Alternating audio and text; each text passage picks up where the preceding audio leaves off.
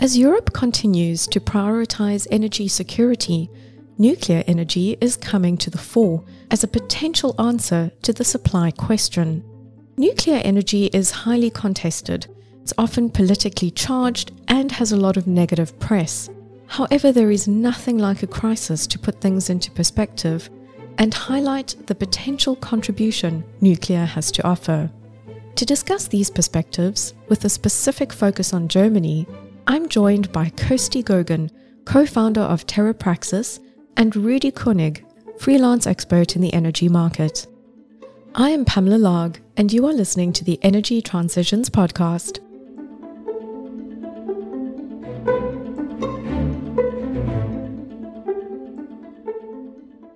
Rudy, Kirsty, thank you so much for joining us today. It's a pleasure to have you talking about such an interesting topic, such as nuclear power in Europe. So I think we should just get started and let's dive into nuclear power as a controversial topic. It has been controversial in the past, perhaps less so now as Europe deals with its energy security issues. Kirsty, would you like to start with commenting on this? Yeah, I think that's a fair statement. Nuclear has indeed been controversial in the, you know, traditional sort of green movement that really grew up out of the peace movement that began by campaigning against nuclear weapons and war, and then that was sort of conflated into an opposition to nuclear energy, which you know was the sort of the, that sort of peace movement was the founding principles really in our big traditional environmental organizations like Greenpeace, for example, Friends of the Earth. So you can sort of understand the historical context. But I think in light of climate change, there's certainly been, you know, a, a sort of growing movement of environmentalists across Europe and around the world who are looking again at nuclear energy. And that's been happening now for, you know, more than a decade as climate has been sort of rising up the agenda. Now, much more recently, just even, you know, last summer, in the sort of energy crisis that began unfolding after the pandemic, we saw, you know, public and political positions, perceptions really begin to change. And by the time we got to the COP26 in Glasgow, we found a lot more interest and appetite for nuclear energy from leaders, from politicians who also felt that they had a mandate from their citizens to look again at nuclear energy in light of the gas prices that we were already experiencing then and also the lack of progress on reducing emissions. And then, of course, you know, the Russian invasion of Ukraine in February really compounded that and has led to even more of an acceleration in that change and now we're seeing really extraordinary, I would say unprecedented levels of support for nuclear energy as, as high as, you know, more than 80% of people in Poland, in Sweden, in Finland, who are in favor of nuclear energy to address all of those challenges, but also now the energy security and the geopolitical dimension is a strong driver as well. Indeed, it is quite a turnaround. Rudy, your thoughts? Well, first of all, I think I would agree with everything Kirsty just said. In the case of Germany, some of these aspects are more pronounced, even so. I, in particular, this traditional aspect, it goes back to the 1950s post war situation where there was a fundamental German discussion, remilitarization in general, and then nuclear as a particular aspect of that. And all of that led into the whole Cold War. Germany as a front state in the Cold War also with a substantial, well, influence from not so friendly forces trying to influence German opinion and policy. So that is why I think Germany, more than any other country, has a very strong anti-nuclear movement, which not only that, that it was strong as a movement, but also became a driving factor in policy overall, because other parties then sort of followed that lead by the, this anti-nuclear lead. And the highlight, of course, was then Angela Merkel, who really, for political reasons, said, I, I give up, you know, and uh, turned against nuclear. But then there's two other things that I would also mention, and which are not in this political context. One of them is the nuclear industry has a very stable attitude and culture, and this has been changing lately, but was created in a very um, techno democratic environment, plus with the military connection, a very, very also, um, well, everything's secret type of context in the beginning. Uh, but uh, at least until the 1980s or so, and even beyond that, it is a very, very hard technology, engineering. And I've actually heard people say in public events things such as, you know, this is so complicated. I studied for 12 years with a PhD to learn this, so you just have to believe me. and with this attitude, it's not necessarily good messaging for building trust in the public sector. And then combine that with performance issues that the nuclear industry has constantly had. I mean, they constantly were saying it's too cheap to meter, it became expensive. They had bonds failing in the US, so the financial market also stopped believing them in the 70s, 80s. Projects got delayed. There were accidents worldwide after having said, well, it can't happen, and well, it can't happen here. So bringing those three things together has led to this great credibility issue. And one change that has happened in the recent years, I think, is that all of what we've just mentioned, there's an age factor there too. So young people growing up now haven't experienced that um, 70s, 80s influence. And secondly, um, they're also more open minded in something. So younger people in Germany in the 80s would have been anti nuclear per definition younger people today are probably open-minded to even interested and which leads us to things like smrs or fusion if you tell them this is different you know it's, it's not the same nuclear like before then they're really open for it so that yeah. i think is in a, just adding to what kirsty said all of which is i mean energy security aspects and climate aspects are of course very important drivers in this and kirsty already mentioned that but i would just add those those aspects those, so are, those are great points Rudy, is it okay if I just jump in? I just want to really double click on what you were saying for a second, because I think your comment about how the nuclear industry has not communicated well and, you know, has not delivered and, you know, by not communicated well, I mean that kind of arrogance that, you know, historically we have seen in these sort of highly technical scientific communities not being very effective at communicating to broader audiences. You know, the deficit model with if only they could understand, then they would like it. You know, this kind of thing is really true. And I think I'm seeing that changing now, thank goodness. But I also think that this point that you're making about the need is really critical. So in the sort of social science around risk communication, we know that firstly humans are terrible at making assessments of risk. So we, you know, we do all kinds of risky things all the time. We're more afraid of getting on an airplane than in a car and we smoke cigarettes and drink alcohol and do all sorts of things that are really bad for us and we take those risks. Um, firstly we're terrible at assessing the kind of real you know what's more risky than something else and secondly, we do make choices about taking risks when we think that there are benefits. And I think one of the kind of key things that has changed, even in the last 12 months, even in the last six months, around the discourse on nuclear energy in Europe, is that there was a broader belief that we didn't really need it, right? And actually, you know, what was sort of hidden in the energy transition discourses in Europe and in Germany, but in lots of countries, with the transition to renewables was a baked in dependence on gas. And now that that, you know, dependence on gas has been exposed as actually being very risky, then it has prompted a kind of reconsidering a review of the position and it's kind of forcing, it's creating a force field to say, well, actually, we need something else and we need nuclear. And when you start looking at your previous position on nuclear energy as being too risky, don't like it. It was because really you didn't see any benefits that would make it worthwhile. So, Kirsty, you bring up a, a very good point there. The fact is, there is a push factor. The energy crisis, the over reliance on gas has certainly caused a change in perspective, I think quite drastic and very quick, certainly, to where Europe is looking at alternatives and mm-hmm. you know what yeah. is maybe what needs to be tweaked in the system how energy markets operate all these kinds of things but what's interesting for me is that some have come to the fore saying well if we take germany for example and rudy you focused on germany which i'm very pleased you did because germany had quite an aggressive Energiewende which really abandoned sort of fossil assets which was a good thing but also nuclear very quickly and some are saying that because of that sort of forceful shift away, or should I say towards renewables, Germany actually put themselves in quite a vulnerable position. Kirsty, your view?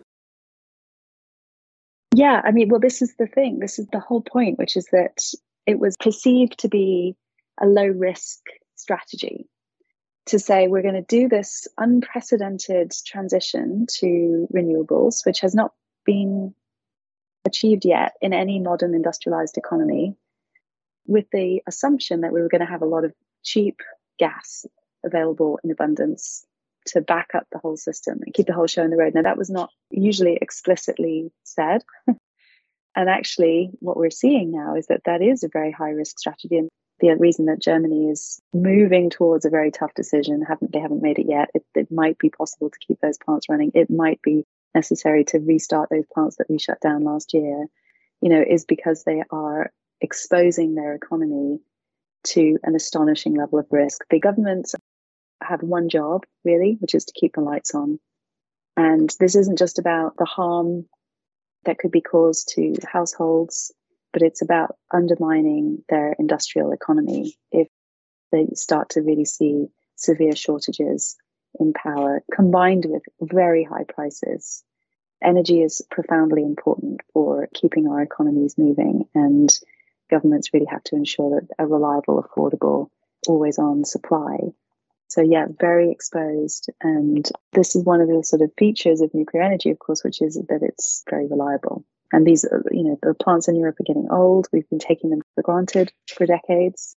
And one of the features of the nuclear industry actually is that once built, these plants operate for decades. They operate for, you know, 40, 50 years. The new ones might operate for 60, 80, even 100 years.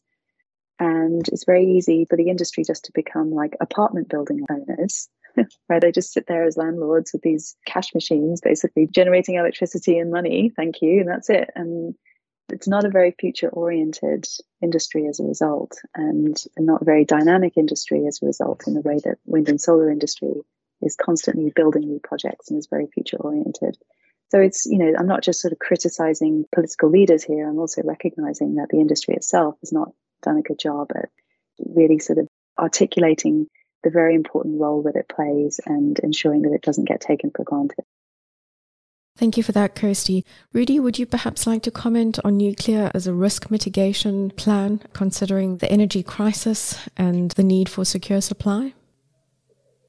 Well, again, I agree with everything Kirsty just pointed out. And there's very important messages in there. And because there's so many of them, you might even miss them. So it's worth listening to what she just said twice.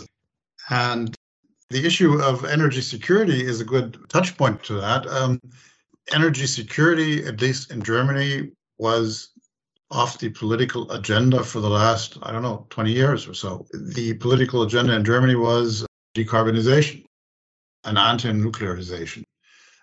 And humans in general, but even very intelligent, very powerful, very successful people have this tendency to fool themselves.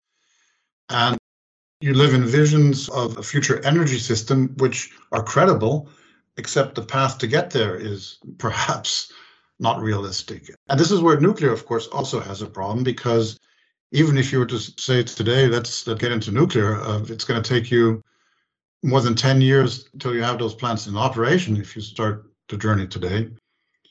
And so this is where, and this comes back to what I said before, the industry itself has not performed well. I was involved in nuclear new build in the UK, and I started in 2007 and I was there until 2013. And the UK, um, and this was goes goes back to Tony Blair, said you know lights shan't go out, and there was a pronounced government policy for energy security and nuclear, the role to close the gap, and they wanted to have X, I forgot how many, but I think 16 gigawatt in operation by 2017 18. And so, even a country like the UK that had the industry, that had the capability, that had the sites, that had the desire, and that had an actual strategy and actually people doing something about it, even they failed miserably, both in terms of cost as well as in execution. Uh, yeah. I mean, at that time, we thought 10 billion for a two unit plant would be expensive because they were supposed to be cheaper than the old ones, and the old ones had been cheaper than that. And now they're talking about 20 billion plus. So, you know, if you're talking about energy security and then you have an industry that takes, well, 20 years, 20 years to deliver and at double or triple the price, well, how does that help your energy security? So it makes it a very weak argument for those people who are dreaming about something else. And this is where I come back to fooling yourself. So if you're fooling yourself by saying that we have wonderful options and alternatives, then nuclear is not attractive. If you all of a sudden realize that the emperor's got no clothes and that we can build renewables as much as we want, but even then we won't have enough to cover our not just current electricity demand, but also our heat and mobility requirements, plus the increased electricity, we won't be able to build enough renewables in Europe, let alone in Germany, to do that alone. We don't have the infrastructure yet to transport all this, whatever it will be, nor do we have the storage capabilities, nor do we have the networks and grids that would be so flexible to do without storage.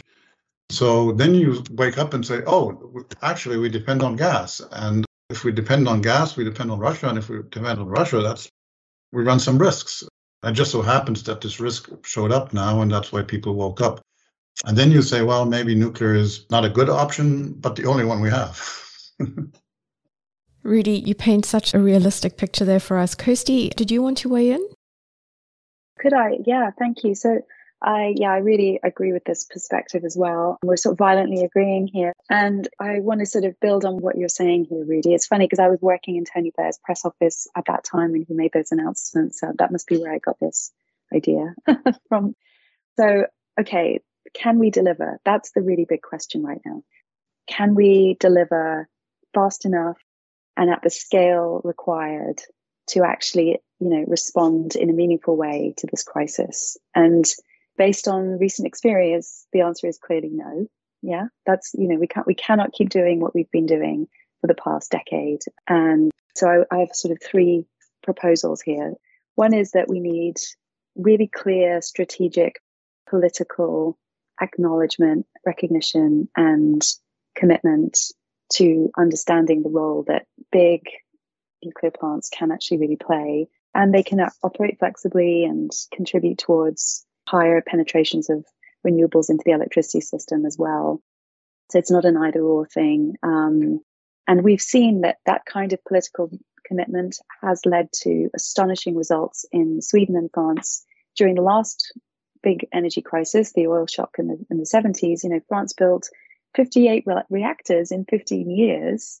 And Sweden also had the sort of fastest per capita addition of nuclear. And they did that while growing their economy and lowering their energy prices and of course reducing their emissions although that wasn't the key driver at the time so it's possible to have a very very effective program even with traditional construction of nuclear plants however to really get fast and really achieve the scale and the costs that we need and the rates of deployment that we need we really need to move from a project based construction approach much more into a high productivity manufacturing product based approach now we already deliver all kinds of big, complicated, highly regulated machines from which we expect a really high level of performance, you know, ships and airplanes. Why not really apply? Why not transfer that capability into this sector and start delivering, you know, very standardized nuclear technology products? And the new SMRs and advanced reactors are, of course, that's what they're designed for. They're designed to be manufactured in factories. So we can accelerate these programs, we can accelerate the licensing, it's really, uh, I remember somebody asking me, is it possible for Germany to keep their nuclear plants on? Like, say, two or three months ago, they said, would it be possible? And I said, yeah, it's not a technical barrier, it's really a political decision. And it's really very similar with the deployment of these technologies. We could radically accelerate it if we really decided to. And then this, the third thing I would say on this is that we often get stuck just talking about the electricity system. And of course, yes, that's important, but we have to also decarbonize our whole economies within the next two decades. We have 28 years to 2050. So, one of the big dangers with the terrible recent events is that we get really derailed from our, you know, larger existential threats. And it's similar in a way. It's like we need the same kind of long view from our political leaders to understand what's coming down the track and prepare for it, get our resilience for these shocks that are coming. We're already experiencing horrific heat wave in Europe today. Climate change is already happening. But we're going to look back on this summer as being one of the coolest summers in the decade ahead. So We need to keep our eyes on the prize and, you know, start investing now in building up the energy infrastructure that we need to address these larger crises that are coming. Thank you, Kirsty. The way you phrase that, you know, keep your eye on the prize, it is very important. And I think Europe is trying to balance the need for energy security and obviously still continuing to move forward on the EU Green Deal objectives and decarbonisation mission. And it is a fine balance. I think that this whole energy crisis and the over reliance on gas has been a stark wake up call. And Rudy, you spoke about that the need for a wake up call and the need to get real. Do you believe that we're going to see maybe increased investments and focusing on some of these technologies? You know, Kirsty mentioned SMRs. Are people getting real about how nuclear can actually play a role in Europe's decarbonized future? Well, I think there's a trend towards getting it. I mean, in the sense that the topic at least is becoming a topic, but I think there's still a general hope that we can somehow get by.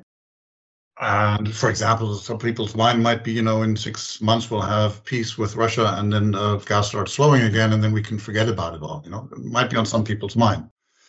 On the other hand, what hasn't hit most consumers yet, at least in Germany not, is the full effect of the cost increases that we're, we're currently seeing hasn't hit home yet.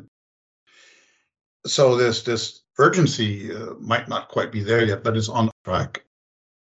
The three points that Kirsty mentioned, first of all, not just electricity, that is a big big thing that people ignored in the past. I mean, they kind of had it on their radar, but then just didn't deal with it. I mean, policymakers. Secondly, the acknowledgement commitment is what we were just saying. And, you know, this is where what we were just saying that it's getting there, but I don't think we're in the situation yet where we have a dramatic national mission feeling that everybody's pulling on this. So, you know, can we do this? I don't believe so. Could we do it? Yes. You know, if you take sports, I would say we need to get Jurgen Klopp, uh, you know, to get where Liverpool was, where they are now. Can you make that change happen? Yes, you can, uh, but it takes this acknowledgement and commitment, which uh, stop the diversion of saying we can. There's other ways to do it, and uh, just let's build more renewables faster which we need to do, but that's not going to solve our problem. Uh, no matter how many, how much renewables and how fast we build them, it won't solve the overall problem. And this leads me to the other point that I think we need to think about is I'm definitely a free market person, but what we're talking about here, if we take the year 2050, that's 28 years from now. 28 years back, my daughter was already born and that's yesterday. my daughter was born yesterday, and that's more than 28 years ago. So, in other words, this is a, and in terms of large infrastructure projects, I think they've been they're building that nearly that long. Exaggerating now, but not far away. Or Eurotunnel took forever, and other projects that we have. So it's a really, really 2050 is not far away, and our breakpoint is much earlier. So we have very little time to get these things done. And this, I mean, we need to take apart an entire energy system generation upstream and downstream and replace it with something else. And this something else doesn't even exist yet in terms of investable commercial products. So, this immense task that we have in a short period of time takes a super strong project management, and the financial means are there. I mean, the investment was possible, but the guarantees we need, the political risks that are involved, I think we need a strong role of government as an investor as a vehicle to be doing these things, and they can they can reprivatize it afterwards. But I don't think we can. Just the decommissioning of the current system is a multi-trillion dollar, 10-year project. Add to that a new investment of technologies that we don't have. So I think you know we need to speak about how do we have a free market approach but we can't just wait for the market to solve the problem and define parameters and the market will somehow fall in place. We need this what Kirsty was referring to, the French or Swedish approach to say we're going to build 50 of these things with a cookie cutter, whether it's SMRs or traditional nuclear plants or a combination of that, or fusion plants. We have some commercial fusion plants that are not far away, but we'll, we'll need some pretty major program management there. I would also say that we it's really important that we start reconsidering this expectation that we'll be able to fully electrify everything by 2050 and build enough electricity generating infrastructure that doesn't have any emissions to accomplish that, and also change all of our existing storage, transport, distribution, and end use infrastructure to accommodate that, and afford to be able to do that, and sequence the investment to build confidence in the supply chains, in the end users, in, in industry, in consumers. You know, even with electric vehicles, we haven't yet seen the full scale of transition that you know you might think considering how electric vehicles are lovely right they're wonderful but all of the sort of associated infrastructure whether it's mm-hmm. transmission or charging infrastructure and then the fact that everybody has to buy a new car this is a massive undertaking and we have to do it within incredibly challenging timescales and we have to do it completely so one of the strategies that we're looking at to sort of overcome this and also address some of these issues that Rudy is rightly raising about you know how quickly we can build anything frankly is to leverage the capital and the investment and the infrastructure that we already have and repurpose it for emissions free applications. And there's two major opportunities that we see. One is to repower coal plants with advanced heat sources and we're designing a system that enables you to co-locate essentially a new advanced heat source with the existing coal plant but reuse the majority of the existing coal plant. Essentially, you're just replacing the coal boiler. With an SMR. Re- you're replacing it with an SMR, but only the heat generating part. So the strategy that we're using is that you put the heat into thermal energy storage tanks, which then is deployed to run the existing steam generator and everything at the coal okay, plant. Yeah. And you can do that if you separate the heat island from the power island. You don't have any safety implications for the existing coal plant and you cut the cost of delivering a new SMR from, you know, 2 billion to 1 billion or and then of course you're continuing to use the existing transmission and you're continuing to have essentially a sort of flexible high capacity factor generating plant with an existing workforce and community around it. So it's a very attractive prospect and the possibility of being very fast, very low cost and very repeatable which means that we could really be deploying very, very quickly to these sites. And we're seeing a lot of demand amongst coal plant owners and coal communities for this option. In the US, numerous states have overturned moratoria on nuclear energy, the historic moratoria on building any new nuclear, because they're interested in repowering their coal plants um, with these new SMRs. If you perceive a real benefit, you know, if you ask people in the abstract, oh, would you like to have nuclear? They just say, well, you know, I don't need it, so no thanks. But if you ask these coal states, you know, uh, there's a choice between these coal plants shutting down, devastating for your economy and for your communities, or you could keep this running, sustain the jobs, sustain the economic benefits by repowering, then actually there's a real benefit there. And the other really important opportunity is through the production of synthetic fuels, which basically are comparable in cost and performance to liquid fuels, and that could be deployed particularly into hard to decarbonize and hard to electrify sectors like shipping and aviation. And we could be producing these hydrogen based fuels. So, not hydrogen as an end use fuel, but hydrogen as an ingredient in synthetic fuels. So, the, interesting thing about the production of synthetic fuels as an application for nuclear energy is that it really transforms the business model from being the sort of traditional site by site power generation model where you know the electricity has to be consumed at the point of production. So you require power purchase agreements you're constrained by the size of the electricity market. You need to find a new site each time you want to build a plant if you're making a commodity like a synthetic fuel that can be stored and transported and exported to global markets then you are much less constrained in terms of where you locate your project and you can have a much larger refinery scale project. And so the hydrogen gigafactory model, for example, which would enable you to invest a lot in your manufacturing facility on site and then have, you know, a 20 gigawatt facility, for example, producing hydrogen based fuels. And that could lead to the sort of very low costs that we need to enable the transition, but it could also lead to the kind of scale of production that could be a really meaningful contribution towards addressing the crisis. Because the reason why traditional nuclear plants are expensive and slow is because we're building one of a kind projects each time by hand, essentially. You know, 5,000 guys in a muddy field is like how we currently do it. So we really, yeah, that delivery model has some serious limitations. But in order to move into the manufacturing based model, you need to essentially move your capital investment from the construction into the factory, build a factory. And you can only do that if you have a big pipeline of orders for the thing that you're making. And the traditional electricity generation model really doesn't deliver that. And it's a big barrier for the SMR developers. So moving into commodities based production, and then that, you know, this is all about decarbonizing across the whole economy, of course, as well, looking beyond electricity. Thank you for explaining that to us, Kirsty. And for our listeners who would like to know more about the repowering of coal that Kirsty was referring to, I will include a link below for more information.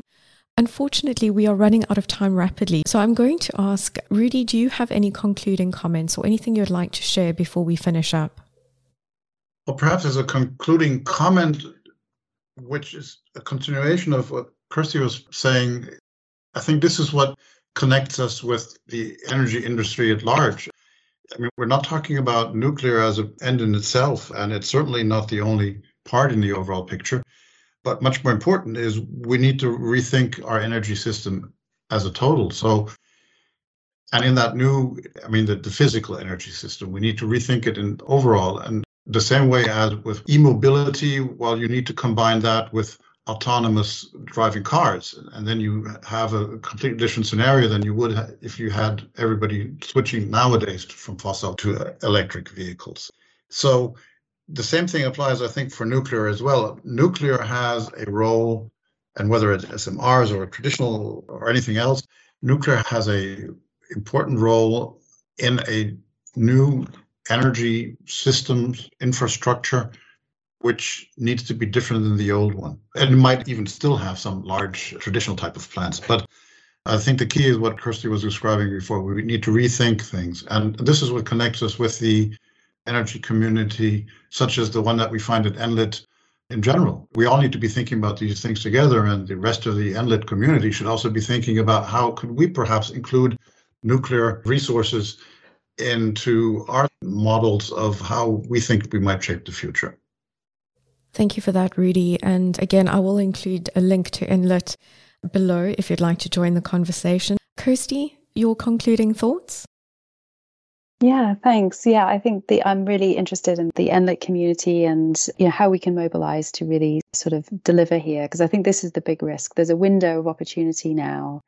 The character in Chinese that means crisis also means opportunity to actually really make a change to our energy systems wholesale. And to do that, we will have to think really differently from the way that we've thought before. And that means creating the right incentives for industry to make those changes.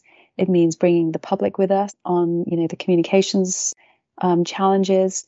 And it also means, you know, really learning from successes in other industries. You know, I've been talking about transferring industrial capability from world class shipyards, for example, from other successful manufacturing capabilities into our sector. And then ultimately having the sort of political leadership that's coordinated enough that we're not duplicative, but we're additive. And we've seen with the during the COVID crisis, we've seen the scientific global community come together and collapse a timeline from what usually would be 10 years to develop a vaccine to 10 months. So, you know, humans can do this when we feel as though it's an emergency and COVID was called an emergency and we acted like it was an emergency. We're in an emergency now on climate and we need to start acting like it. Well said. And I think perhaps, you know, that is a silver lining with this whole energy crisis, that perhaps it is changing perspectives and spurring change more quickly. And, you know, hopefully nuclear can find its place in the future energy mix. And I just appreciate both you, Kirsty, and you, Rudy, coming together with me to have a conversation about this because that's ultimately where it all starts. But thank you both for joining me, and I really appreciate your insights. And I'm sure we'll keep in touch with you closer to Enlit and get your insights on market developments once again. Thank you very much. Thank you for listening to this Energy Transitions podcast, brought to you by Enlit and Friends. Visit enlit.world for more episodes. See you next time.